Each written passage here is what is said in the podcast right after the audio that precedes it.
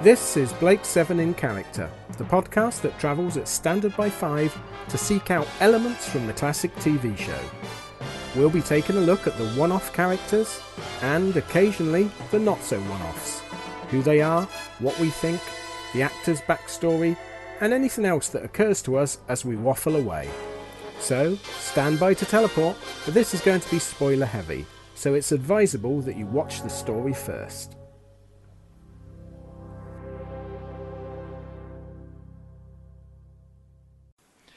Well, hello, welcome to yet another special, another audio commentary, and our very first Season 3 audio commentary. Yes, we haven't done Season 3 yet. Will it hold up? Well, not only have we not done Season 3, but I haven't returned to Season 3 since we finished covering Season 3 on the show, so this is going to be interesting. Yeah, I must admit, I've not watched really any Blake 7 other than the ones we've done for commentaries that since we did it. So yeah, it'll be an interesting time because we've picked a classic, haven't we, I think? Out of all the stories in Season 3, why do we choose Volcano? Well, there is a good reason. Very good reason. It's because my cat wanted to watch it. Yes. No. I mean, you already know because you will have seen our blurb on Facebook or NeoZaz or iTunes or wherever you access us. We have a guest star this time, yes. Don't we? Yes, a very glamorous guest star. Yes, I think the most glamorous guest star we've ever had when we've covered Blake 7 Season 3. Well, yeah, definitely. Yeah. Yeah, no, the lovely Judy Matheson joined us. I thought you were talking about my cat again. Yes. She's garnished. And Judy Matheson. She just pulled me off the chair, yeah. What, Judy Matheson? Yeah, she is. Yeah, she's come to... she's live in the studio with you tonight. Yeah. Yeah, it was very nice to have a lovely chat with Judy, wasn't it? It was a lovely chat... Although, you know, we're going to do the interview before we do the audio commentary, because I thought it'd be better do it that way round, because we might then refer to something that Judy might have said in the interview, and therefore we need the listener. Now we must explain to the listener that before we did the interview, we knew we had problems, didn't we? Didn't we? Yes, we definitely did. Because I had set it up with Judy, and... she assured me that she would have headphones on and that she did have Chrome. She didn't have Chrome. Well, I suppose technically she did have Chrome, but on her PC. Yes. She was on her iPad. She was on her iPad, yeah. We tried various options, didn't we? We did. We tried usual... pretty much everything we could to try. We tried this site. Out, yeah. We tried Skype. But Judy, for some reason, her mobile number didn't work, and she couldn't remember her Skype name. So we used my backup recording site, which we record Doctor Who on, don't we? We always record Doctor Who on that one, and it's fine. Now, the problem is, dear listener, and you're going to find this in a minute, and this is an explanation and an apology, is that it was very apparent that there was the most god-awful echo. Yeah. It was pretty darn bad, but what I said to Ian and Judy is, all right, we'll go for it, because Judy said, well, we could cancel it, but, you know, she had given up her time for us, you know. Yeah.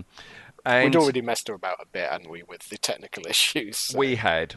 So I said, okay, well, because we've had this issue before, haven't we? Usually with actors when they join us for a podcast. And I said, okay, the best thing to do, we'll go ahead and we'll record it, but can everyone try not to speak over each other? And Judy, if one of us asks you a question, can you just pause for a second before replying? Because I thought what I could do in the edit is download each track separately, and then on the other two people's track, remove the other person, you know, because I've done that before. Which you've done it before and quite successfully before, but yes, but unfortunately, for some reason, this didn't quite go as well. Well, the reason is my track downloaded separately, but you and Judy were entwined. Yes, we were entwined in the most inseparable way. Yes, I couldn't separate the two of you. Yep. Which is why I thought she might be in your studio tonight. Yeah. But no, I couldn't separate you. So number one, unfortunately, dear listener, when Ian speaks, he sounds like Cher, because I couldn't separate Ian's track from Judy's track. So you get that echo there. The other, luckily, you do most of the questions and. You sound fine, and Judy sounds wonderful answering. It's just occasionally it's where you chip in. And I sound like the demented disco robot in this episode. So there's that. Also, I had a problem in that as soon as I spoke, I had immediately had my echo. My words were coming back to me, which it was incredibly off-putting, and that's why I paused quite a bit, because I'm being put off. You ended up with a migraine through it, didn't you? It was so I did. It was pretty bad, and also some sort of buffering was happening, so my words are elongated in places, and it sounds like I've had a stroke or something. You know, it's like I'm really slurring my words. Don't worry, Eric's all right. It's just technical. So apologies for that, but we do have an interview with a real-life mutoid, which is going to come up now, all right? So, without further ado, ladies and gentlemen, Judy Matheson. It's a long time ago, but can you recall how come you ended up on Blake's 7? I absolutely can. What happened was I was in Crossroads, that soap in Birmingham for about 3 or 4 months, I think. And one of the directors was Desmond McCarthy. And when he came to direct this this particular episode, I think he had a few episodes of Blake's 7, he invited me actually to lunch at the BBC Centre to discuss having that part. You'd actually think, when you think about it, that he would have just handed it over because it wasn't a very important part, but that's what he did. And as an actress, you are always very happy to be invited to work for somebody you've worked with before. So I was definitely flattered, and especially as he told me, which I think I've said before in interviews, that he wanted somebody very beautiful, which I never was, but I was good at disguising it. And so I was really flattered. But then, of course, what happened, as you know very well, they gave me that headdress and that outfit. So whatever he wanted was rather ruined. But anyway, it was because of Desmond McCarthy working with me on Crossroads. Okay, so you get a script, you're happy to do it. What, you turned up for a costume fit in or what? Interesting, I can't remember anything about that. I cannot remember putting on that costume for the first time. I can't remember at all. I seem to have the idea that I couldn't possibly have done this, but I turned up at rehearsals and tried. I wouldn't have even done that. That wouldn't have happened. So I'm not entirely sure. I would have got the script, but because he'd sweet-talked me over lunch and because he'd said I was the only actress that could do that part, at the time, in his mind, I just accepted it anyway. I'm not even sure I read the totally incomprehensible script, to be honest. Well, looking at your filmography, you had not done any other science fiction, so I don't really blame you for finding all this techno babble rather puzzling. It was incomprehensible. But I don't think that bothered me much. It would have been difficult to learn, and I can't actually remember learning it, but I didn't understand what I was saying at all, not with any of it. To this day, I am not a fan of sci-fi at all, which is most unfortunate given the fact that sort of things like Star Wars are so popular and Doctor Who, but I'm just not a fan. I like reality, so I'm not a sci-fi fan. I'm really impressed though by the Blake's 7 people like you, but also the fans are amazing. They are a special breed, really, and they're also knowledgeable and intelligent, and it is impressive, but it's just not something I've ever got into. And was there a big difference between working for ITV and the BBC? That's such an interesting question. Looking back, I'm not sure, really. I'm not sure. No, it was always a bit of a buzz to go to the what we all called the Acton Hilton rehearsal rooms, which is the BBC rehearsal rooms that all those years ago, and that was wonderful. And also to go to BBC Centre. It was always a buzz to go there, even for auditions it was. You signed in at this very important place and the commissionaire, you know, took you in. But actually, no, I don't really remember that. I mean, I think it varied according to what you were doing. I mean, when I was doing Crossroads, it was a completely different thing.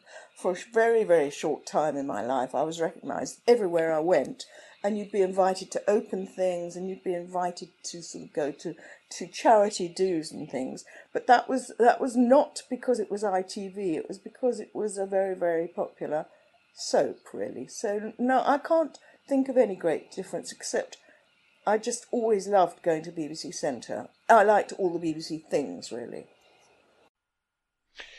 Do you have any memory of working with Jacqueline Pearce? I absolutely do. She was magnificent from the word go. She was always very grand, but also a weird combination of being incredibly friendly and affectionate. So you'd get the two. Yes, she was very sort of grand, because I think it was the part she was playing. I'm not entirely sure she was like that in real life. She'd done a Hammer film, of course, like I had, But I think she was trying to maintain this persona of the character she was playing. So I remember her just looking wonderful, sort of being magnificent, really, in rehearsals and in when we recorded it. But she was also really sweet and funny and friendly. One more thing, I mean, when we were doing, Ian and I were doing the podcast, you know, that's when we were researching it. We found out that you were the last ever speaking Mutoid in the entire show, right? But of course, you've got another Blake's 7 connection, because I was looking on the filmography, and just before you did your Blake's 7, you were in Citizen Smith with Stephen Greif, weren't you? Indeed, I was. I don't think I ever made that connection. I don't think I ever made that connection. I'm not. You must tell me, Eric, but I'm not sure that. Did I come across Stephen Greif in that episode? I'm not sure I did. No. You definitely shared scenes with him. Definitely. In Blake's 7.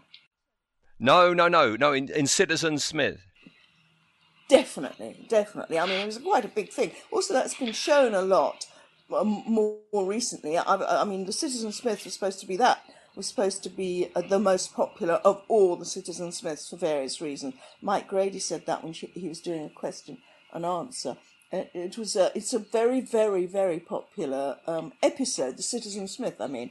And so it's been shown a lot, and there are lots of stills there. And actually, I've met Stephen Greif in conventions, and I've zoomed up to him in the first one, which was in Birmingham, the NEC, and he said, "Hello, we had this scene," and he said, "Oh gosh," he said, "yes we did, you were a very handsome woman," and of course then he backpedaled, "Of course you still are.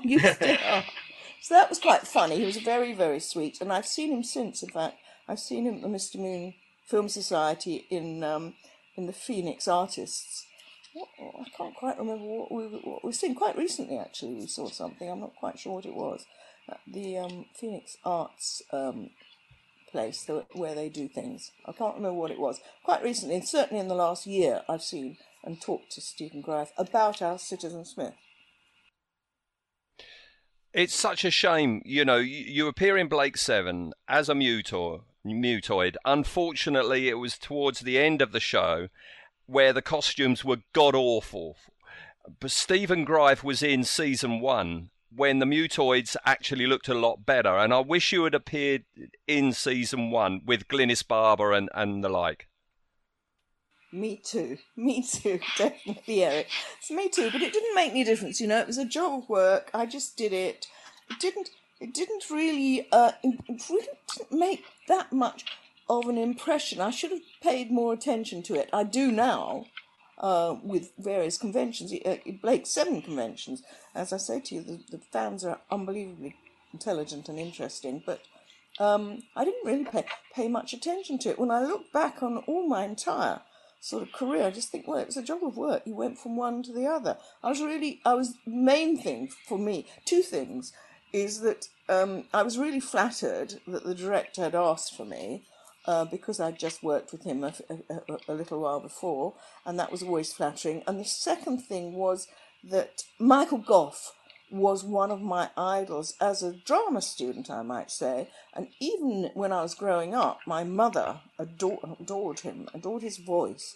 And to be in the same studio as him and same rehearsal room was, for me, I was quite starstruck about him. I was just going to say, that's quite interesting. So when you did the rehearsals, was everyone from the episode in the same room rehearsing their little bit? Or was it just you're doing your little, you know, the cast that were in your scene? But you were all together? Yes. You had the read-through, and then you started marking out your things that you're going, and the sort of stage manager there they'd have marked it all out in tapes, so there'd be bits of our bits and bits of other bits, and they'd all be rehearsing huge rehearsal rooms, and they'd all be rehearsing different bits, and it was all very organised. It's always the case.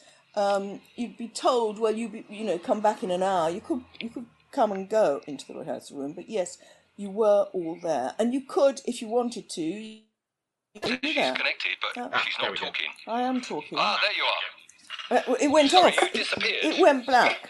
Yeah. Oh, you're back now. Mm-hmm. You were in mid-flow there. It was great. Yeah. Yeah, you were cut off. What can I just contradict you, Eric, for a second? You said the costume looked awful. I think Judy looked wonderful. Ian, you're such a kind gentleman, but I hated it. Ian actually, Eric actually knows that I thought it was horrible. More in retrospect, you know, I don't think I minded that much at the time. I mean, I didn't like it much, and also he had made this thing about, you know, telling all the makeup people, I want Judy to look fabulous, and so I do remember that. I do remember makeup, and I do remember Desmond McCarthy saying, you know, Judy's got to look fabulous, and then I turned up looking a little less than fabulous. So that's how it was. But Desmond McCarthy had to put up with it. And in retrospect, because at the time, of course, you just moved on, and there was no internet, there were no photographs really, so you just moved on. You didn't know, and I'm absolutely sure, I didn't see it as it went out, and of course you couldn't record, and it's not like it is today. It's completely different when you could record stuff, or, you know, if you weren't in when your show was on, or if you were working somewhere else, you didn't actually get to see it. And did you get to see any did they show you the episode before it aired, or was it a case of you recorded it and it's good? You recorded it and then you were gone. You never heard about it again. Sometimes films, of course, sometimes, not often actually in those days, you might have a sort of they used to do a cast and a cast and crew showing, or you'd have a premiere, but not always. But that was with films. With television, no, you walked away. You just walked away. You might get a message. You might get a message from the director or from somebody who was in it. When I say a message, of course, and we didn't have really messages, and we didn't have email, so it would be a sort of phone call saying, thank you very much, it was fabulous, which I'm absolutely sure Desmond McCarthy did, because that's the sort of guy he was. But then you just walked away. And I I wouldn't have seen it. I would have, what you did in those days seems very weird now when you think you can see everything. But I would have just told my mother when it was on and said, you know, I'm not sure she saw it, to be honest. Ian and I are big Hammer film fans, so we've always known of you. But Ian has just had the revelation that I only had a couple of years ago, which is Ian hasn't always lived in darkest Wales. He lived down in the south once, and he's only just found out today that you were TVS. Yeah, yes, TVS. You're talking over me, and you know that's not allowed. Apologies. Not only because you're the technical guy, but actually, yes, TVS. That's right.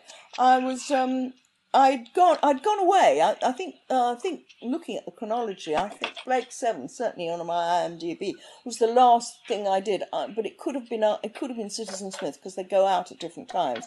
But then I went. I'd met this boy, and he'd said to me, you know, how would you like to drive through Africa?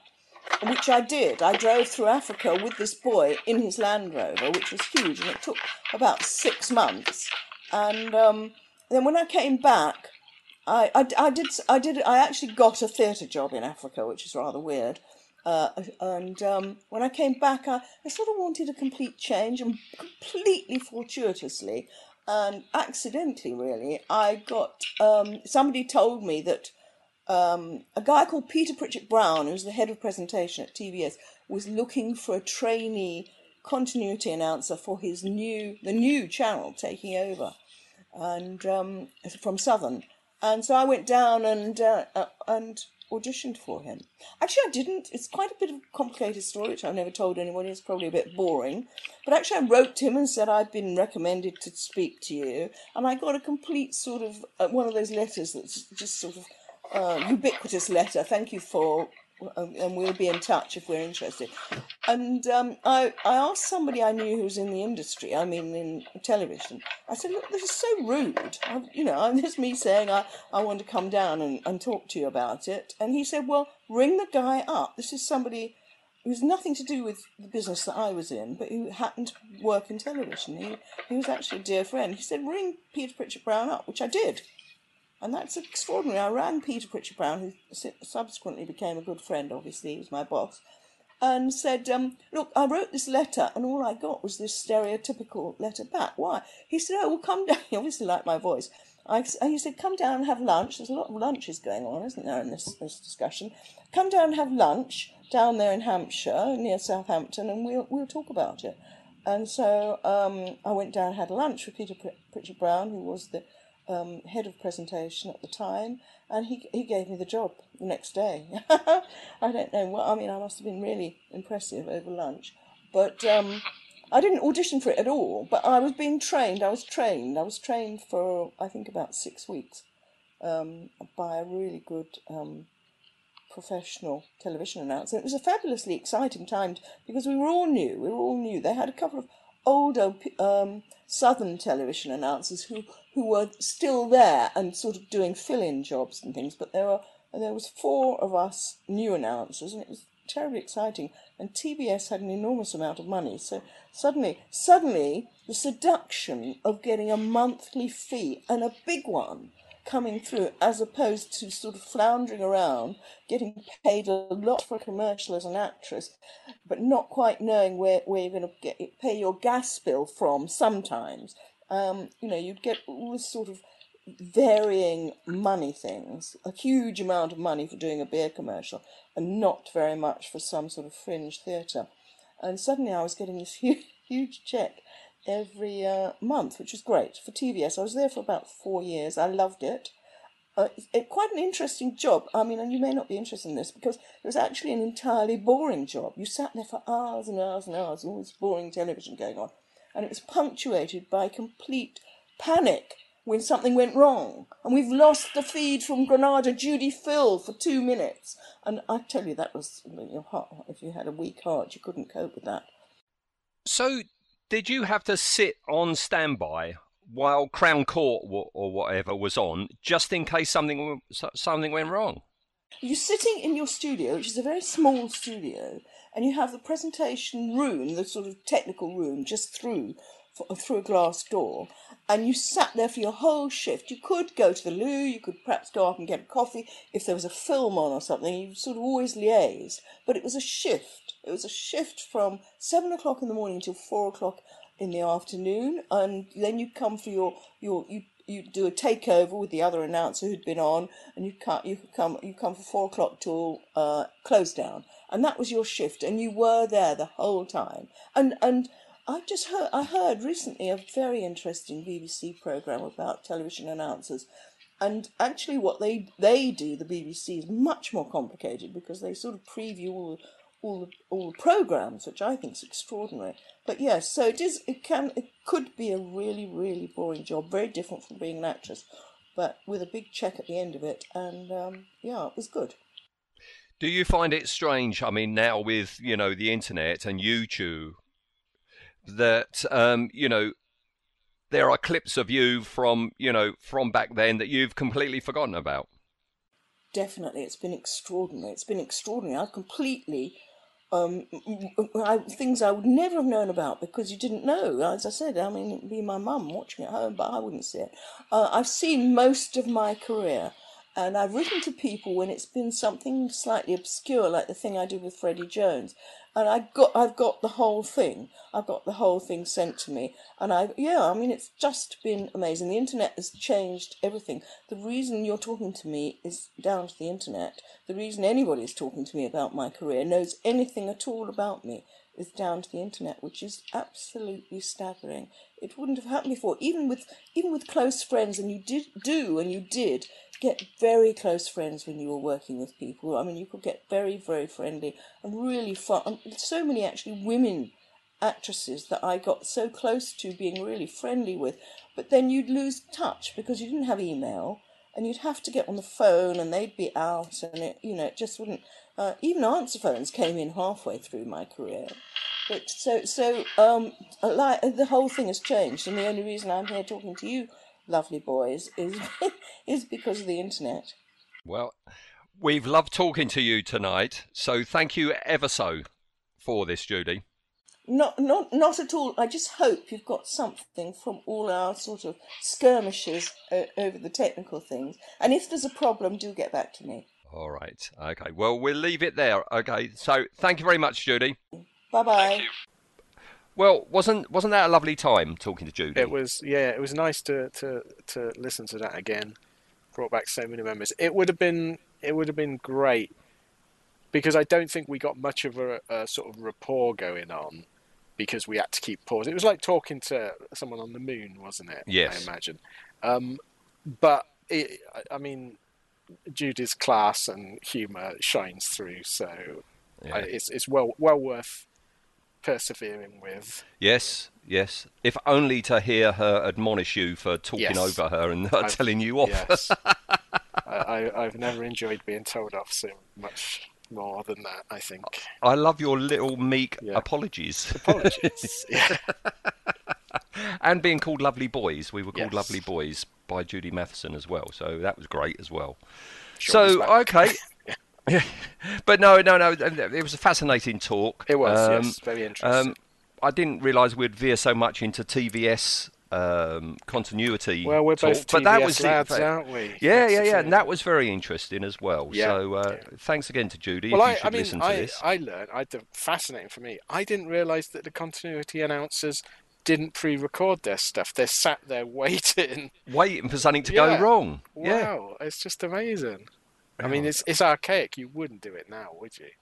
But I guess, you remember, TV always used to break down. Yeah. You always used to get the test card pop-up or that BBC title card of, there is an error, and you would have the voiceover. But TVS, you saw the person. You didn't have the stuffy BBC voice. You actually cut to the person. Yeah, you saw the person, yeah. Well, the BBC were very reluctant to actually show people, weren't they? Perhaps they thought it would, enliven people's blood or something. I don't know.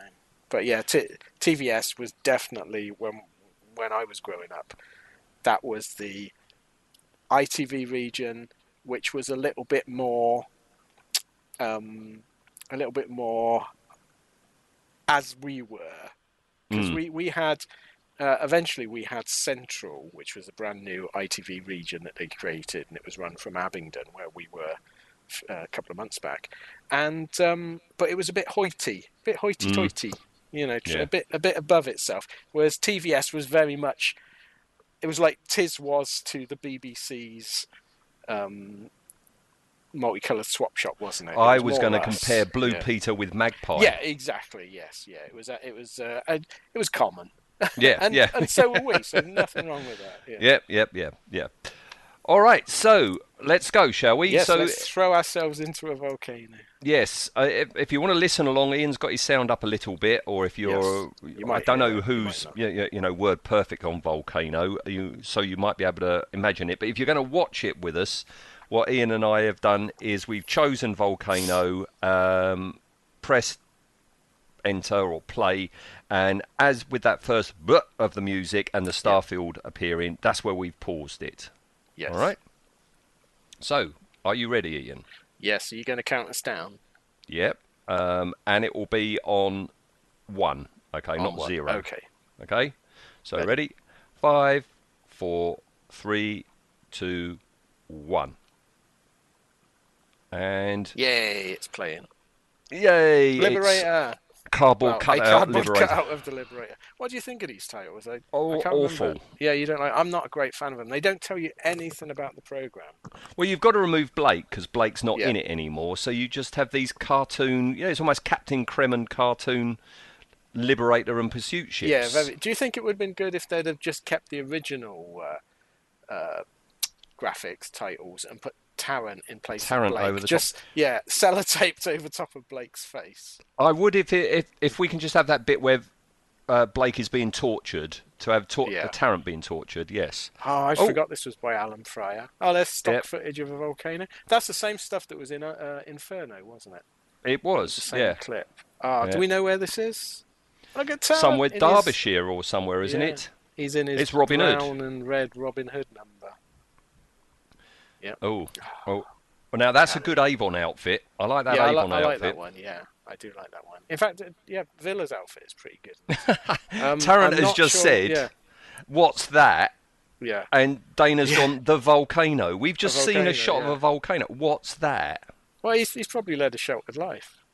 But he's an ex-Federation officer. He must know what a volcano is. He should have seen it all. That outfit is really, really not suitable for sci-fi, is it? It's like what's the 1980s Krull? That's it is a bit Krull. It's Robin Hood, Men in Tights as well. Yes, hers is not great. Hers looks like one of those IKEA bags been cut up, and it's pink. Yeah, Pink's Dana and Tarrant. And it would. I think you were saying beforehand, this was meant to be Blake and Jenna. Yeah, it's had a rewrite because this isn't Blake and Jenna talk, is it? No. This is... I do like that early on, Dana is very disparaging about Tarrant. Yeah. Yeah, as were we all. Yeah. Well, yeah, he's softened on me. Now I've met him, he's softened me. Oh, look, there's a security camera, and there's the good old Michael Gough. Yes, a hero to Judy. Yes, yeah. I mean, he was a huge name at the time. He was. You know. Was he still married to No, they had separated by then. No, I think they'd separated. Look at those eyebrows. Those are Harkonnen eyebrows, they are. Is that his real hair or is that a wig? I'm never sure with him. I think he's of that age that it possibly could be a wig. Mm. It looks very thick and luxurious. Yeah, but his sideburns look the same. That's always the giveaway, isn't it? Oh, dear. Yes, yeah. Ah, there's the robot. Oh, ugh. God. Do we know who made that? That mask was at Forever Avon, wasn't it? It was. Yeah. Do we know whoever made it? Whoever made that, they're not going to own up to it, are they? Oh, that is just shocking. I mean, I love that the guy playing it is trying to do the 1980s robot dance. Yeah, he thinks he's in Shalimar. Yeah. He's got a big zip up his ass. And flares. Yeah, I like this. I like this external countryside shot. So it's a nice. We could go there. Quarry. Yeah, we could go there. Oh, look at Tarrant's gun. He's not even got it connected. Oh, no. Yeah. What is he? He's not going to be able to shoot. He's just hanging there. I always thought Tarrant would be ready to fire his weapon at any point. His little Oraclet. He's not doing much, is he? Was your racket Forever Avon? Was that the original? Yes. Yeah, so that's the original. So we've met both of these lovely characters. In the same room. Yeah, in the flesh, so to speak. I like do her love hair. Yeah. Oh, yeah, I think this is the nicest look for Callie. I do love the fact that when we was watching them on VHS, you never noticed, but on DVD, you can just see the screws holding the consoles together. Yes. If they ever release this in high-def Blu-ray... Or God help us, 4K. Jeez. Yeah. Not good. Look at those sides. Right, that shot is meant to be the volcano in the middle of the planet. Yeah. It's green. Yeah, the planet is green. It's green, and it's also it's poking up above the stratosphere. We've just seen it, and it's on top of a hill. Yes. It doesn't make a lot of sense. Nice to see Zen again, though. Yeah. I do like Zen. This Avon Villa is talking about, you know, what didn't factor in the Galactic War. Yeah. And you know, of course, the Galactic War, you know, between, you know, our galaxy and the Andromedans was over and done with in like a couple of days. I think when they talk about the Galactic War, I'm thinking they're talking about the Civil War in the Federation. Do you think so? I think so.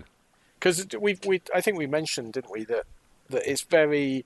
It gets retconned a lot, the intergalactic war between us and the Andromedans. Yeah, it's over in like 30 seconds, isn't it? Yeah. So it can't be. Perhaps it's got to be the Civil War. Yeah, I think there was an awful lot going on. And that's brilliant. You can retro do that then. Yeah. And I'm surprised Big Finish haven't jumped on it and had, you know, all these threats on the president of Earth's life, etc., etc. Yeah, you could get some good political dramas out of it. Paul Darrow is brilliant, isn't he? I like that outfit. Yeah. Yeah, he always looked better in black than brown. Brown did not suit his character or his complexion. I don't like Villa's outfit. Did you see the bootlaces lacing him up at the front? You have a look in a minute. Yeah. It's terrible. Well, yeah, look at it. It's the old leather strap bootlaces. But no, Avon looks good. Yeah. He could carry a silly costume, couldn't he? Even Tarrant looks better compared to Villa. Villa's like wearing a smock. Oh, this is where he's really dense. They're being gassed and he thinks it's raining. Yeah. He's going, did you fart? And now they fall over. I do like that they're so useless, aren't they? She's meant to be the best weapons person in the galaxy. He's meant to be this super highly trained Federation captain. They don't notice people wearing white walking down to them. Look at that. Look at Villa. What are you wearing, man? Good. It looks like a karate suit. Actually, it looks like, you know, that curtaining material you used to get. Yeah. 1970s curtain material. Probably is, to be fair. Oh, they're on an IKEA rug. Oh. Fancy having Michael Gough rub your face. No, I'm all right, thanks. Yeah. Oh, look, it's one of those wicker chairs behind him. Yes. He used to get them in the 70s. Yeah, that's got to be a syrup, isn't it? That's very coiffured, if not. It looks solid. It does look solid. Yeah, look at those collars, man, the costumes. I love the costumes, but they're so... I mean, considering this was, you know, the 80s, just... Yeah. It's holding on from the 70s, though, isn't it? It is, definitely. But it'd be interesting to see how this would have worked with Jenna and Blake. Hmm. Because, yeah, they've definitely had to rewrite it. But I wonder if Blake would have behaved differently to Tarrant. Oh, yeah. I think so, yeah, definitely. That badge that Michael Gough's wearing is very familiar, isn't it? It's like Prince Regent style or something like that. Or you're recognising it from Doctor Who or something. That's true, yeah. It's very, I'm going to have to look it up. It's very... look at old disco flashy robot in the background. Yeah, and are we meant to believe that is made out of metal? Because it's just like silver foam. I think we're meant. I think we're meant to believe that is a robot. Yes, it'd been good at the end of it they would have had it take its helmet off, and it is actually just a bloke, and they're lying to Michael Gough's character. He thinks I'm a robot. See, now, how could this work if this was Jenna? Because you know, Dana is saying that I'm the daughter of Hal Mellenby. You know? Yeah. So there's a connection. How could that have worked with Jenna? I mean, I suppose, yeah. Because we never do really find out whether Jenna's got... I mean, you could have had it where Jenna knew Michael Gough. Hmm. You know, or something like that, or used to do business with him. I imagine what they would have done was swap the roles and have Blake know him from his Resistance days. You know, I didn't want to deal with you when you were the leader of the Resistance. I don't want to deal with you now, sort of a... Yeah, because that would work, because Dana is saying that Howard, you know, worked with Hal Mellenby, you know, off on another planet. Oh, it's the turd ship. Oh, I hate that shit. That is awful. Oh, there she is. Yeah. Something I didn't ask her is how come those yellow chairs there? They're really nice. They're like, you know, proper aircraft seats. Yep. But old Judy's sat on a cocktail stool. Yeah. Perhaps they only had so many seats. There's our tractor driver. Yeah. Federation guy. You were saying just before I pressed record, if this had been Blake and Jenna, then this farmer could have been Travis, couldn't it? I think so. That's why he's got so much more dialogue than your average Federation trooper stroke commander. I think this was Travis dialogue. I watched this episode when we were doing Hauer. Was it Hauer? Yes, Hauer, yeah. And at that time, I was putting together my Federation trooper costume. Yeah. And, looking at him, it's like, oh, I could do a variant, you know, this version, you know, with the ammo belt over his shoulder. I think that's quite good. Yeah, I quite like that. They use those ammo belts in one of the Star Wars costumes as well, didn't they? Yes, they do. They're all over the place in Star Wars. The Tusken Raiders have a couple of them. But the only thing I don't like about it is it's covering up the Federation badge. Yes. Yeah, it would be a lot cooler to wear, though. Oh, yeah, no, it's funny you should say that. I remember, you know, he's got a flip-up helmet, so to speak, hasn't he? Yeah. So that would be even cooler. Yeah. Especially at Forever Avon. I could have done with that. I'm surprised no one's done a flip-up helmet. Because it's quite a good look, isn't it? I quite like it. I like the facelessness of being a trooper, though. Yeah, well, it means you can insult people and they won't know who it is. I've seen you do it.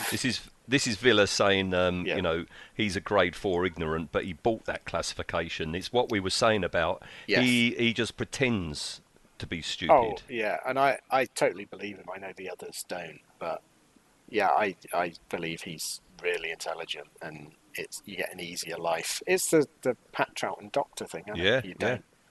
No one suspects the idiot. No. It serves him well, doesn't it? Yeah. Cal is very clever. She sees right through Villa, doesn't she? Yeah. She doesn't put up with any of his nonsense. That's Villa saying, oh, Dana's pretty, I hadn't noticed. And everyone's like, yeah, we've noticed you not noticing her. Which is weird, because she's meant to be very young, isn't she? Yes. I think they sort of dropped that, didn't they? After the first episode, it's like, no, we can't do that. And especially when we get to animals, that just gets very dodgy. Are these...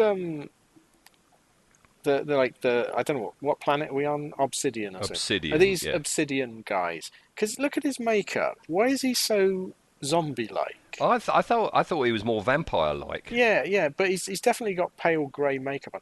Are we meant to believe that that's the volcano doing something? Doing it.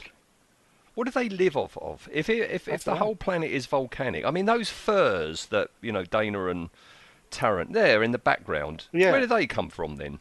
I don't know. I'm not entirely sure how the ecosystem for this planet works. But why isn't Michael Gough greyed up? Do you think they tried to and he went, get off?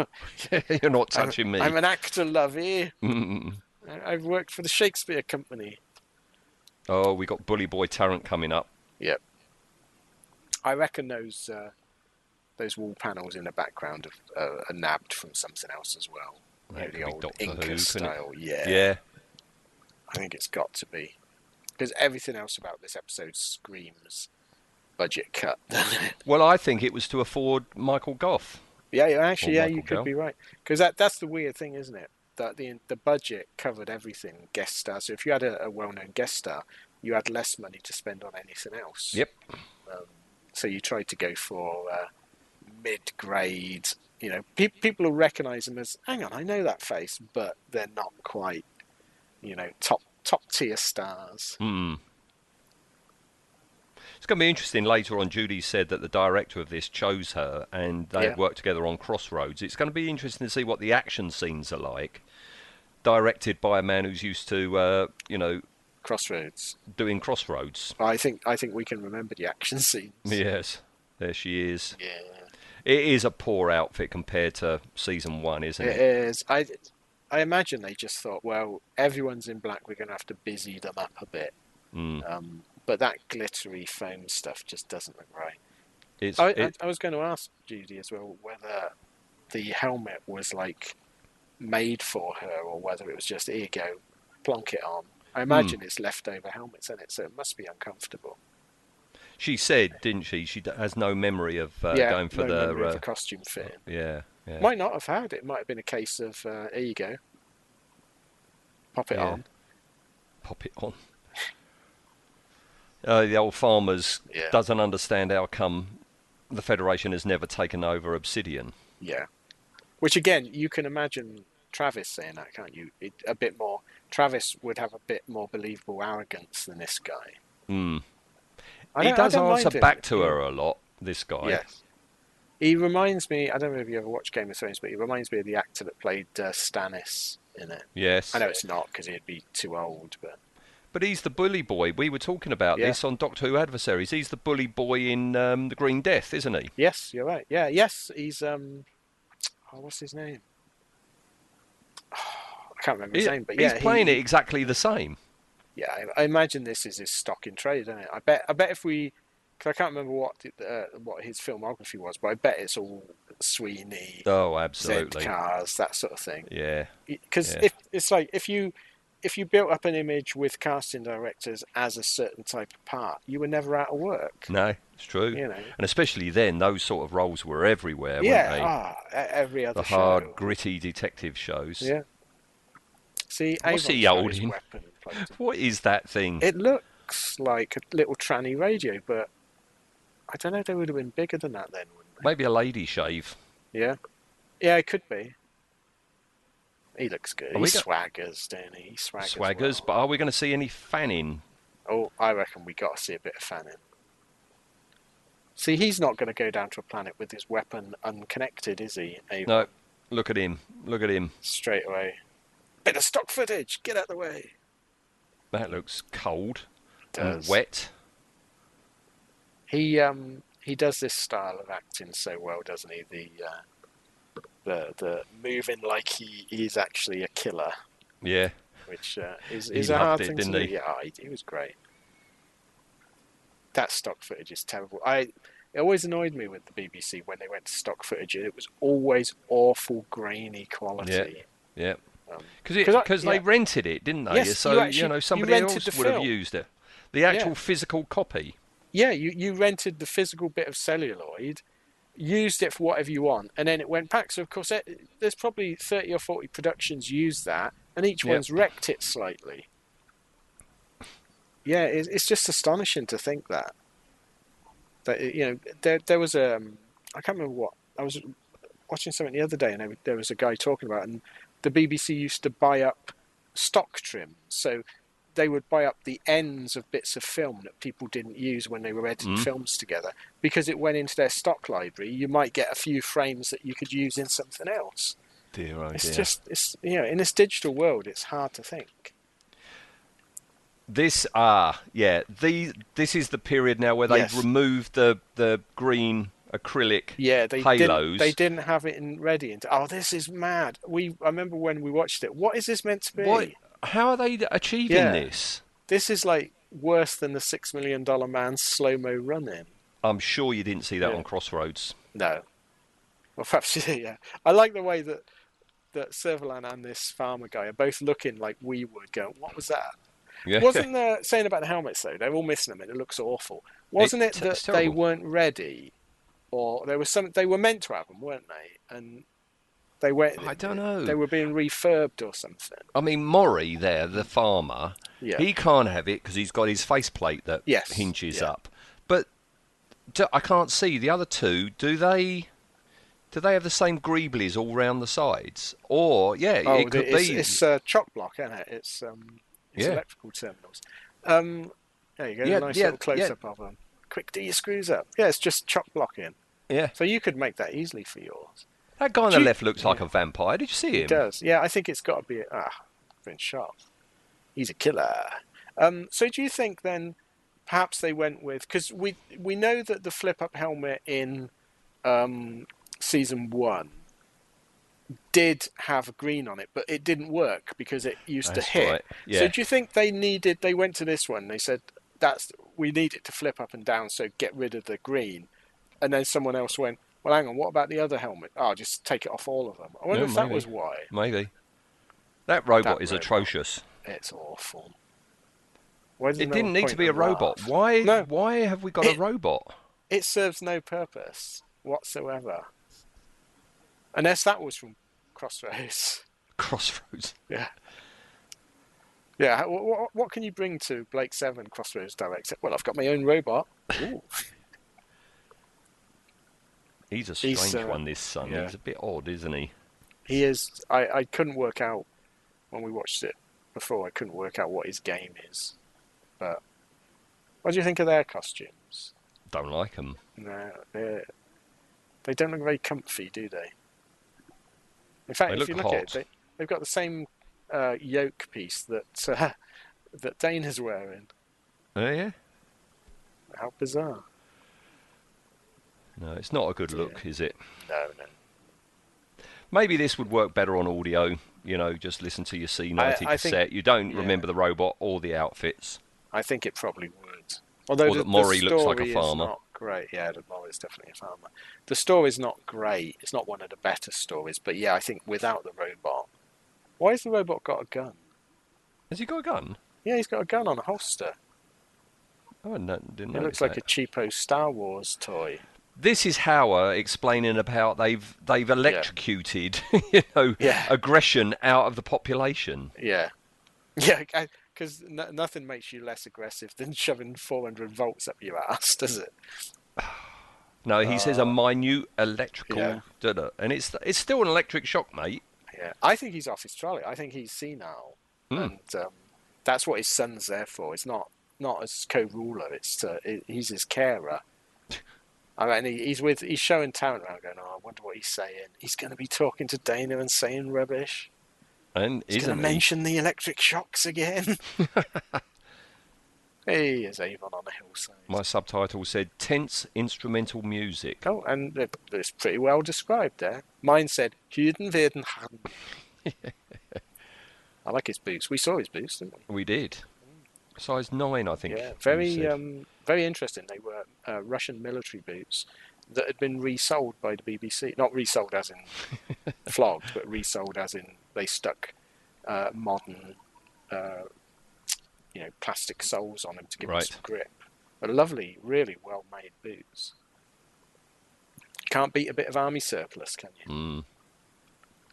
I wish they'd have sent Callie down to the planet. I enjoy her character much more than Dana. Yeah, much more believable. But then that would have left Dana and Villa alone together. Oh dear. I would have been a lawsuit waiting to happen.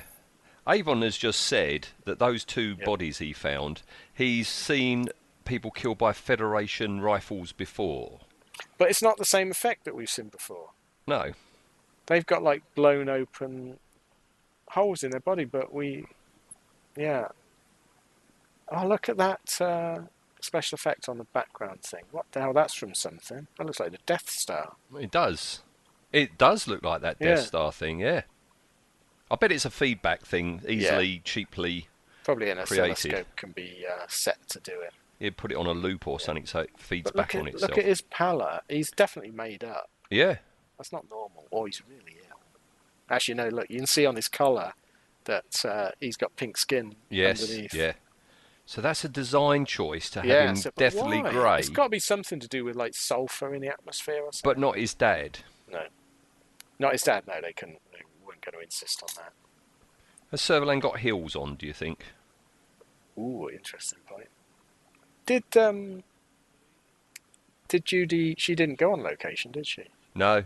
She's just on her cocktail stall. It's strange that, isn't it, that the director would hire someone especially for a part and then not use her as much as he... No. I mean, she might not have been available for the location filming. Also, yeah, there's that. But also, I mean, the dialogue, she is the pilot. She is piloting the turd ship. I didn't mention that to her, but she's a pilot. Yeah. Because do we see her... Is she the only mutoid we've seen that's piloting that ship? In this story, yeah. There's a couple of other mutoids. Right. Oh, look at him. No fanning yet. Oh, that was interesting. Hmm. Did you see the white outline included a rock behind him? No. Out the top of his head. Really? Yeah. Well, he should have arrived on the Liberator with it. With a rock sticking out, yeah. Yeah, you'll have to watch it back afterwards. Okay. That's the trouble when you get doing these things. You can't pause it, can you? No. They look terrible without the halos. Yeah. And they're gunmetal. They're not black anymore. Yeah. I think they're just the faceplates, aren't they? Or is that now? Is that the original Mountaineer? I don't know if. I think that's the. I take it back. I wouldn't want to do this variant. No, because their boots are also those 1970s zip-up motorcycle boots. They're no longer derry boots, are they? No. I'll look at Tarrant's high waist and sensible slacks. I'm looking more at that purple belt that the guy's wearing. Oh no, we've been surprised. We didn't hear them rustling behind the mountain. They would have made a noise, wouldn't they? Oh, you know God, that. Yeah. He's just not menacing, is he? Yeah, he's so good in Doctor Who. That's what I think. So he's done a deal with the Federation. Yeah, he's done a deal to hand over them. I don't know why they want him, but... You think he goes, hang on, you're not Blake? Yeah. Here she is. Look at those boots. Look at that skirt. Oh, God, yeah. Oh, poor old Judy. Oh, we didn't ask about the boots. They look really uncomfortable. I don't think we should have reminded her. No. And she didn't understand anything of what she was saying. No, I did like that, yes. I didn't understand a word of the script. Oh, she said, patch me into the battle fleet, Commander. I think we got the other farmer is about to appear. Oh, is it? Oh, yes. The real farmer. The real farmer, yes. Yeah, there he is. Look. Oh, look at that. You can see him sat on a tractor, can't you? I just wandered onto this. Oh, what's going on? That's a battle fleet commander. Yeah. He's got Tarrant's badge on him. Mark II Tarrant's... not Tarrant. Travis's badge, yeah. Oh, is he? The weird Jewish Star of David on its side, yeah. Oh, look at the pursuit ships. They're so much nicer. Are they all together? Are they all models together? Is that the scale? Well, no, it's just that that's the scale of one model, and it's next to another model. I don't think that's meant to be the size. I mean, we don't know how big of a pursuit ship is. We've discussed this before, haven't we? Yeah. Are they the size of the Liberator? Are they not? Are they the size of London? I don't know. Don't matter, does it? No, don't really matter. Yeah, that's not a good-looking helmet. It's just... That faceplate doesn't look genuine either. It doesn't look like... Look at the... they've added something to the side of it. Yeah, it's too flat. Yeah, these are either very heavily refurbed or they're cheap copies. Because we've not seen one survive, have we? Unless for later on in Season 4 they refurbed them again. Might have done. Well, they're back, aren't they? The original costume's back for season four. Yeah. So I mean, again, you can retro all this and have this. Yeah. This is a special part of the Galactic War. This is some sort of section leader Clegg Death Squad. Yeah, this is like the Einstein's group, and this is the killer squad that no one else likes. I don't think it explains the fleet commander with his dodgy Weetabix hair, but the farmer. They could all be Crimos. See, you could have done that, yeah. Maury is definitely like a Crimo. Yeah, Maury is definitely like a Crimo. I mean, yeah, you could have had... I mean, continuity was never a great worry of the writers, but yeah, you could have had Servalan say, you know, my troop of Crimos or something. Yeah. Yeah. Oh no, they've got the same problems we had while recording. See, that's what it was. I was being accurate to the episode. You were. Yeah. Oh, Villa, you idiot! I know what he's done. Yeah. What a mistake to make. There were three major battles in that sector during the Galactic War. Which. They must be three separate battles over time. Because if it happened at the same time, you'd say one battle. Yeah, this has got to be a different war. No one's actually done like a comprehensive and accepted timeline, have they? Chronology? No. I don't think you can. Everything's do it. Contradictory. Just so, you just got to live with it, and you got to go. I'm watching this episode. That's all it's sort of worried about. This is why I think sometimes. This new idea of having showrunners that look after the overall, the holistic nature of the show. I think that's quite a good thing. In the 70s, it was just get a show on the screen, wasn't it? Well, you watched it one week and you forgot about it. I look at him, yeah. He plays panicky, yeah. I like the way Avon's on the bridge and he hasn't got a... oh, dear. He hasn't got a clue that he's being attacked, yeah. Ah, oh, dear. Pea bulbs. Yep. The cheapest of effects. At least the planet is an actual model or photo of a model. It's not just a painting but of why is it green? The script says it's a volcano planet. Yeah. Why is it green? Because generally, volcanic islands and that, they're rocky, aren't they? They're not really green. You go to Lanzarote, not a very green island. No. Unless it's meant to be algae. Oh, could be. Oh, that's awful. Oh, no. Captain Zep. See, now their helmets are gloss. Yeah. But on the planet, they were matte finish. Yeah. Stock footage. Yeah, stock footage. That's season one footage, I think. Did we ever work out what episode had the most stock footage in it? No. Oh, God, look at his hair. He could have shaved. Like, now, having him as a Crimo would be perfect. He looks the sort. He's like Arthur Mullard. Yeah. All right, my darling. Yeah. I'll do what you say. Yeah. he looks like, put him in a bus uniform and he'd be on the buses, wouldn't he? Yeah. He'd be one of Stan's disreputable mates. He's definitely not a fleet commander. Unless, by God, how bad is the Federation now that he's the fleet commander? Maybe, yeah. All the others are on the other side. All the good ones. Yeah. It's the one thing I do wish that there'd have been a bit more overarching. Look at that console move. That was a wobble. Wow. Don't lean on it, Paul. Better than that.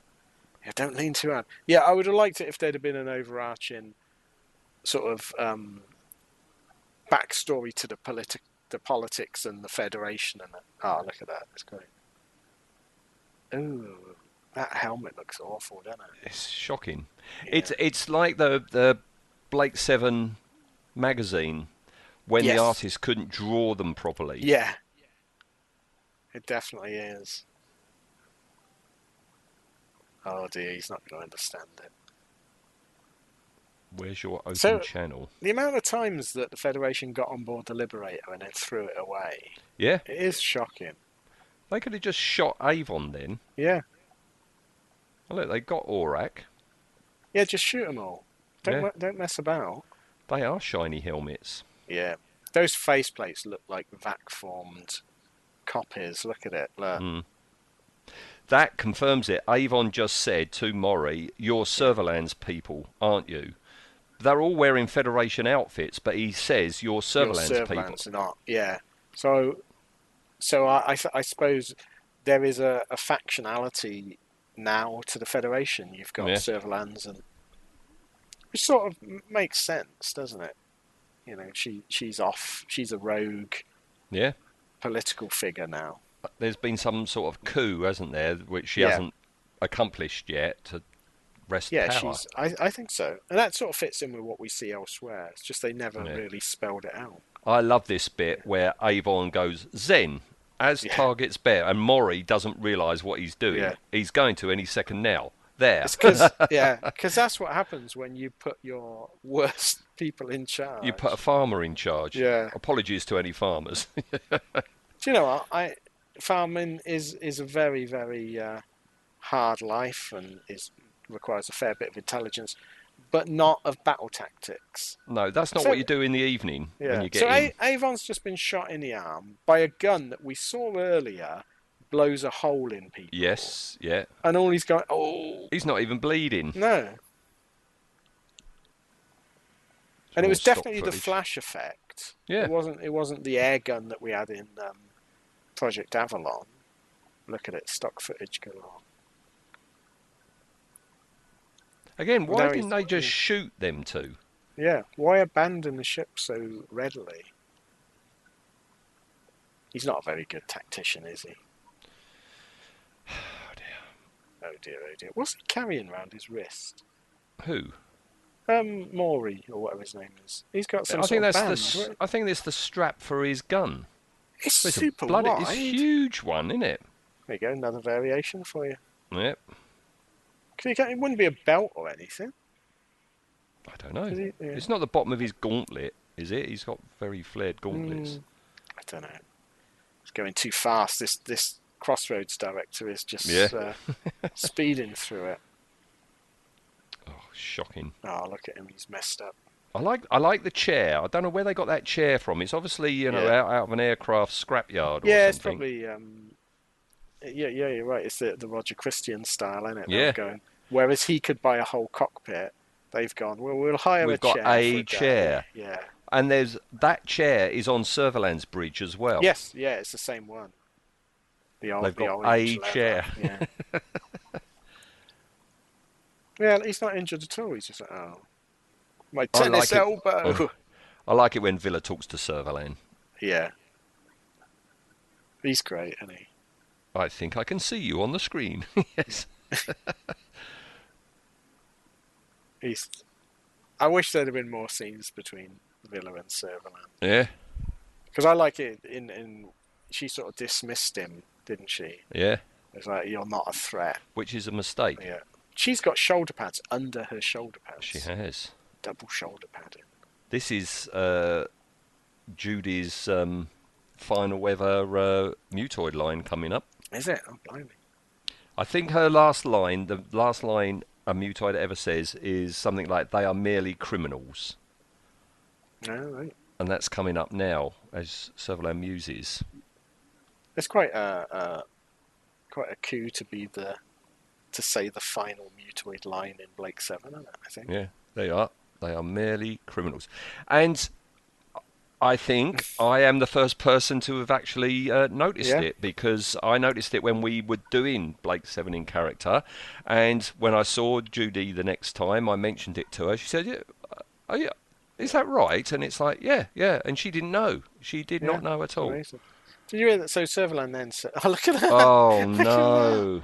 Oh, someone's put a bit of downpipe on his arm. Did you hear Serverland there? She said, "She goes, they can wait until the rule of law is re-established, my rule of law." So yeah, she's acknowledging that there's no law in the galaxy at the moment. Yeah. So it does make sense. You just got to piece it together. That is awful. It's shocking. So what, did it break his arm, or will he not have to take his? Oh, I do like it. I must say, must you? Oh yeah, this is the adrenaline and soma that the fans went so mad about. Used to get that at conventions all the time in the mid-80s. Yeah. Oh, his plan's gone down the toilet, hasn't it? Well, none of the crew do much in this, do they? There's really not a good crew episode. He's well annoyed. I know. Here comes his dad with his robot. Do you think the robot's his mum? That's why he's so grey. He's turning metallic. Your mother does not approve. Do you think... Now I got visions of Michael Gough having sex with the robot. That's why his balls are blue. Yeah. The robot's not Michael's. Yeah. Well, yeah, it could well be. A robot with blue balls. Oh. Do you know, if anyone listens to this commentary and doesn't watch the episode, what the hell? They won't have a clue what we're on about. Farmers on spaceships and robots with big blue balls. What's going on? He kills him in a minute, doesn't he? He does. No, he orders the robot to kill him. Yeah. That's why the robot's got the gun. Ah, of course. That makes perfect sense. You should be writing these scripts. Yeah. Now, do we recognise the gun? Do we remember whether it's a stock gun? I love it when we recognise a gun. I bet it looks crap. Oh, it's going to be a toy or something, I reckon. It'll be an old hinge or something. You watch. The worst ones were the Twin Dilemma Boss Stick glue guns. Yes. I think that's our worst guns yet. We should have had a gun run-in total. Have a look. Oh, no, I don't know where it is. It fired talcum powder by the looks of it. Yeah. He died in a very mincing way, didn't he? He did a bit, didn't he? Yeah. So, oh, I've lost another son. What am I going to do? Robots, bend over. Yeah. This is rubbish, really, isn't it? This is not Blake 7's finest hour. It's not a good one. I think the only things that redeem this episode are... Oh, look, what's it doing now? So when they designed this robot, they thought, let's give it a function where it can fire electricity out of its fingers that can loosen rope. Knots. Yeah. What use is that? It's shocking, that robot. Look at it. There were better robots on Robert's Robots. Yes, I do, unfortunately. We should do a terrible designs of Blake 7 sort of thing. Yeah, because that would be on that list, wouldn't it? We could do the top 10 worst designed things in Blake 7. This is mad as well. It's like, oh, we've lost, so I'm going to blow everyone to bits. It's what you say. There's always a big red button that anybody can access. That is going to blow up the whole planet, and it's underneath a Perspex cover. Yeah, the cleaners are going to hit that. Do you think the people that installed that went, are you sure you want the button that's going to blow up the planet? Yeah. When are you ever going to use it? Well, just after I get my robot to kill my son. It's just This is not well done, is it? This is 1950s sci-fi schlock, isn't it, this storyline? Oh, no, that explains the sun's grey thing. There's something about the planet's dying. There's some sort of radiation or something. But not Michael Gough. Or he's got better foundation. It's his wig. That's what's protecting him. His wig and his eyebrows. Mm. Look at that robot. It's shocking. It's got to be up there. Because the BBC, do you remember the... Irongron's robot or Lynx's robot that he gives to Irongron in Time Warrior. It's that sort of level of awfulness. Yeah. I see his arms are right now. Yeah. He's just broken his own cast by straightening to answer the switch. Oh, bless him. I wonder if the actors ever totaled up how many times they do that shot there where they got to hold a bracelet and talk into it. Mm. Fairly regularly. Avon's just called Maury and Co. Federation Commandos, so you can explain that change of outfit. Yeah. Normally, though, your commandos are your sort of crack troops. They're like your SAS, troops. Yeah. Your crap troops. Do you think when they rung up and ordered it, it was a bad line? They said, we would like your crack troops. Yes. You want a crap one? Oh, okay. No problem. Yeah, we got plenty of them. Oh, she's in heels. Yeah. She's trying to run in. Oh, now she's climbing rocks in heels. Look at those heels. Fair dues. I would not want to even walk down the street in them heels. Right, that's why I gave up wearing mine. She's got VPL there, hasn't she? Oh, no, I forgot this goes on, and we get... Oh, we've got Callie going by the rim. Yeah. He's waiting by the rim. Oh, no. There's Maury's rim. Yeah. It's not really convincing as a volcano, is it? No. to be honest. See, if she had a robot that could undo knots, she'd be alright. If they were that close to the volcano, they'd be fried. Because, yeah, I mean, generally as well, you can't breathe near volcanoes. No. He looks like Basildon Bond now with his... Balaclavas are silly. I am always very self-conscious when I take my helmet off. I have to take my balaclava off almost immediately. Because, do you remember, as kids we had balaclavas, but they weren't like the ski balaclavas. They were like that, weren't they, where their face was open. Yeah. And you just, you couldn't help but look a tit. You did look a tit. Yeah. That's good old cotton wool or black wool. Yeah. That's called angel hair or something. You can't get it now. They've stopped making it. I think there's a health and safety thing. Yeah. There she is. Yeah. She's just been on her toilet break, I reckon. Have you ever had an urge to make an Orac? I have. Yeah. But it's just an awful lot of effort. I remember guys on the Eagle Transporter forum. I guess now with 3D printing and stuff and laser cutting. It would be easier. I love him. He's brilliant. Yes. What, the farmer? Yeah, it's Arthur Mullard. Are you there? And he goes, yes. I reckon his first name is Arthur. Arthur, yeah, I reckon so. Thanks. Yeah, you will, mate. He looks like just out of shot. He's got a pint of scrumpy. Yeah, definitely. He's a scrumpy drinker. Yeah. 100%. He does look like a Wurzel. Yeah, yeah. You would. One of the Wurzels. I mean, was that a look they wanted to go for? Did someone stepped off his combine harvester? Yeah. Did they look through, like, Variety and they found him, the Wurzel tribute band called the Gurzels? And they went, that's the guy we want. We should do a Blake 7 in character just on him. Yeah, just on him, yeah. We'll bring the show back just for Farmers in Blake 7. Yeah, Farmers in Blake 7. I might cosplay as him. I reckon I could pull off that look. Good grief. The Weetabix swept hair and going, yosh! Have a pint of scrumpy with you. Yeah. It's a step down from, like, Season 1 and 2's Federation. You know, he's no Trooper Power, is he? No.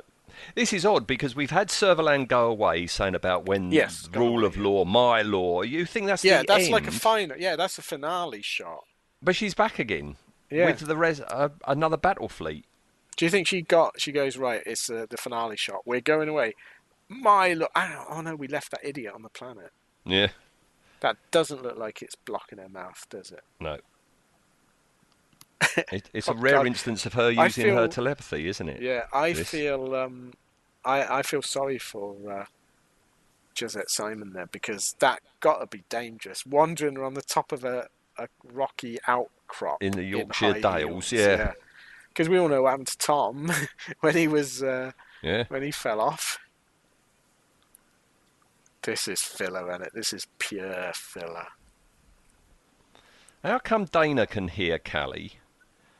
But Tarrant can't. Well, because telepathy goes from one brain to another brain. Ah, of course. Yeah. Yeah. You know, it's hitting his head and it's just rattling about. He probably thinks it's his subconscious. I imagine his subconscious talks to him in a sultry female voice. The way he's got his collar up. Yeah. Oh, now Tarrant's been shot. Oh, leg! Yeah, my God. He's going to have to wear a bit of drain pipe now. Oh, is she going to whip one of her weapons out? Oh, yes. There's a tampon. She's got an exploding tampon.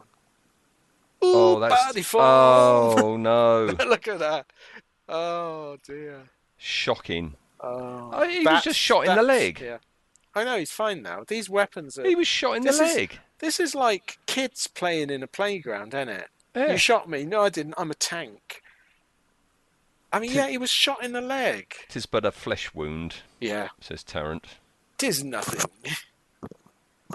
It's almost like they were making it up as they went along, this one. It's like the episode should have finished and they went, we've got 20 more minutes. Yeah. Why can't they move again? Because we can't, is what Villa said. Fair enough. I'll say no more. They were running and now they're like sauntering. Yeah. Well, it's a very short corridor, that bit. It doesn't go anywhere. They've got 1 minute 59 seconds. Let's have a full in real time countdown. That'll fill up a bit of the episode. Does the planet blow up? I can't remember. Well, the lead ship's making an attack on Obsidian. Yeah.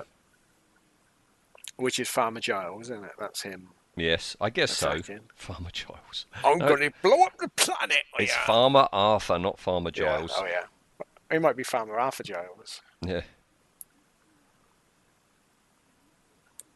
All right. He is going to blow it up. Do we see it blow up? Or is it just a crappy video effect? I can't remember. Oh, do you not think... look at that button. Do you not think he should have put it to the vote? How many people are on this planet? I don't really care about your... you know, the fact that you feel like you've lost. I don't want to be blown up by a volcano. That's not the planet blowing up, just more shots of the volcano. Yeah. Oh, no, nuclear explosion stock footage. Yeah. How is the Liberator seeing it from ground zero? I don't know. Perhaps it's a very high nuclear explosion. Oh, dear. He did it. Damn them all to hell. You goddamn maniacs. Yeah, they should cut to Charlton Heston on a floating bit of rock. Yeah. Well, I guess Farmer Arthur died. Yeah, I imagine he got killed in the blast. It would, it would have at least knocked his scrumpy over. It's a shame because, Big Finish could get a whole new line out of Farmer Arthur. Farmer Arthur and his adventures in space. I'm amazed we didn't even get a shot of a planet blowing. No. Callie's saying only the Pyroans won. They didn't win. They all died. Win. That's not winning. Sometimes Callie does come out with some old rubbish. And that's it. That's our ons for you. Yeah. It does feel weirdly edited. Like, that Serverland line should have been the final shot. Yeah. A ship's going away from us. Going away now. It's very, very strange. That should have happened then, at the very end. Yeah. Maybe it was, and they just brought it forward. Yeah. I don't know. Do you think we should ask for the Snyder cut of this, where it's actually in the right order? Hey, Judy, there she is. Yeah. Farmer Arthur. His real name's Alan. It was Alan, not Arthur. Alan. Alan. Your spaceship's going to blow up, Alan. Oh, well, that hasn't got any better, has it? No. That story, that's still a load of old tosh. Yeah, it's not even so bad. It's enjoyable, really. Although we've just enjoyed. Well, we laughed at the robot. Yeah. Who was the director? He's coming up. Because the writer was Alan Pryor. We know he's not great. Desmond McCarthy. There you go. Ah, right. Okay, that's Judy's friend. So he did at least one good thing. He hired Judy. Yes. But there we go. And there we go. Turn my DVD off, otherwise it'll play the next episode. God knows what that is. Pressure point, I think. No, Gan's already dead. I don't know what the next episode is. But yeah, I quite enjoyed watching it, but it's not a good episode, is it? It's not, is it? Okay. All right, folks. Well, if you sat through that with us, thanks for tagging along. Wake up! Wake up! It's over. It's time to go to bed.